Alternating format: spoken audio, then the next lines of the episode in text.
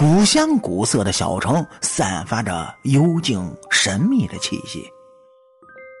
在小城里，一条偏僻的大街上有家不起眼的小店里面卖的全是死人用品。这种店铺呢，当然没什么人愿意光顾，生意不好不坏，店面里总是冷冷清清的。这家寿衣店是一对中年夫妻经营的。老板大伟看上去是一个老实巴交的生意人，老板娘淘淘呢却是个厉害的主。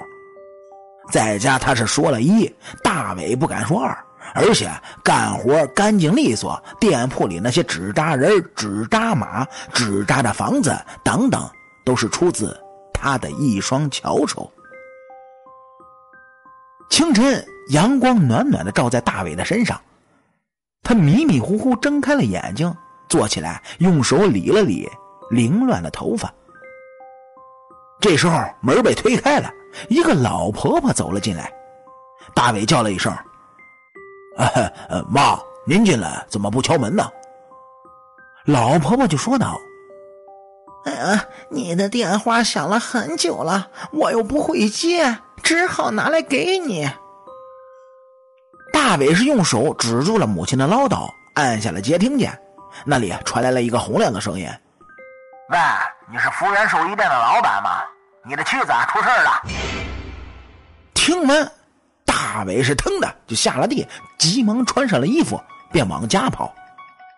母亲的家和他的店呢，只有两趟街的距离。他穿过街道，走过一条窄窄的小路，便是自家的店铺。一边走一边叫着妻子的名字，只见他家店铺的门外围着许多的人，这警车的鸣叫声让他感觉到异常的紧张。他推开众人，就见到妻子淘淘倒在血泊之中。他想扑过去，却被一位警察拦住。他激动的就说：“那是我的老婆，你让开！”警察没有让开。而是拽着他来到了里屋，问他昨晚去了哪儿。他愣愣的就说：“昨晚我妈不舒服，我送她去医院检查身体，回来后怕我妈一个人在家里有什么危险，我便给老婆打了一个电话，告诉她晚上我在我妈这边睡。”哦，你说的我们会调查的，现在希望你先稳定自己的情绪，不要妨碍我们的工作。警察是严肃的就说道：“不久，妻子的尸体被拉走了。大伟拿来了拖布，就开始擦拭着屋里的血迹。突然，一双腿就挡住他的视线。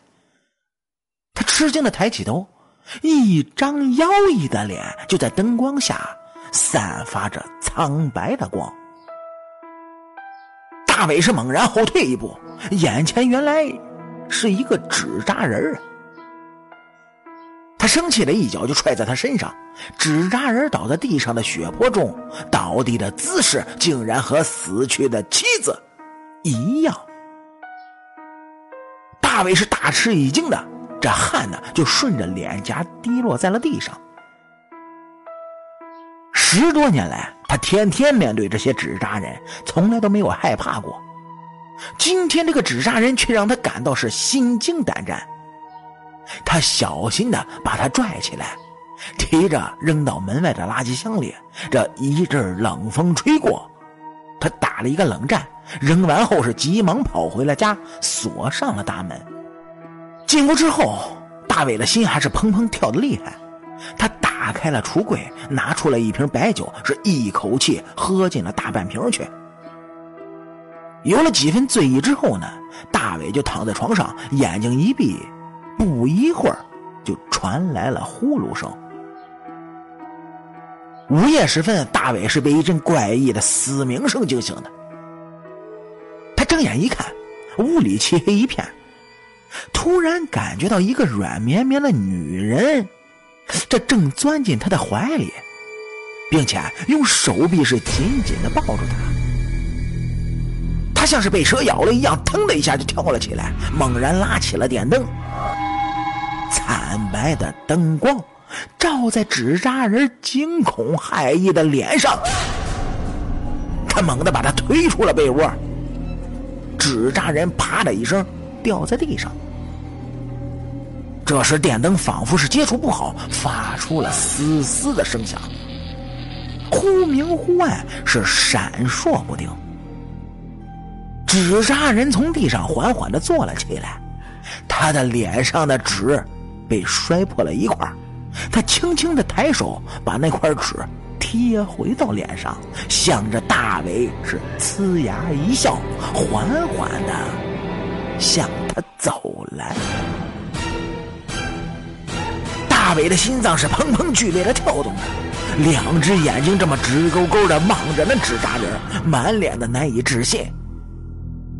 他一步步的向着大伟走过来，脸上始终带着微笑，脸上的纸随着他的脚步是轻轻的摆动着。大伟是退无可退的靠在了床上，眼睁睁的看着纸扎人是越来越近。突然，纸扎人是飞身一跳，要扑在他的怀里。此时此刻，大伟才从极度的惊恐中清醒了过来，是尖叫了一声。他冲出了门外，可是推了好几下门，却怎么也打不开卧室的门。转头看见纸扎人，又在慢慢的向他走来。大伟是忽然裤裆一热，他竟然因为过度的恐惧而小便失禁了。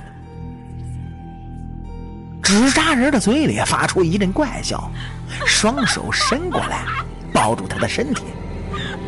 大伟身体剧烈的颤抖着，嘴里发出了一声惨叫，然后用尽全力的去撞门。一个踉跄着，门终于被他撞开了。他不顾一切的冲了出去，身后传来纸扎人咯咯咯咯的笑声，有慌张，有恐惧，有愤怒。大伟是彻底被激怒了，他呼哧呼哧的跑到厨房里，一边剧烈的喘息着，一边就拿起了菜刀，然后折回到了屋里。正见纸扎人那张惨怪的脸正对着他，咯咯咯咯的笑呢。他猛地冲了过去，就像刺死妻子一样。他愤怒的失去了理智，脑海里只有一个想法，那就是杀了他，杀了他。转眼间，纸扎人就像妻子一样，被刺倒在了地上。哈哈的大笑着说着：“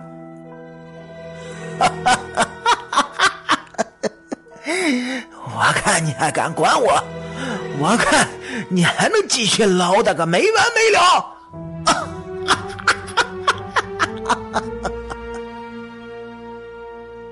大伟是一边笑一边跑了出去，黑暗中看不清楚路径，是扑通一声就跌在了一条阴沟里。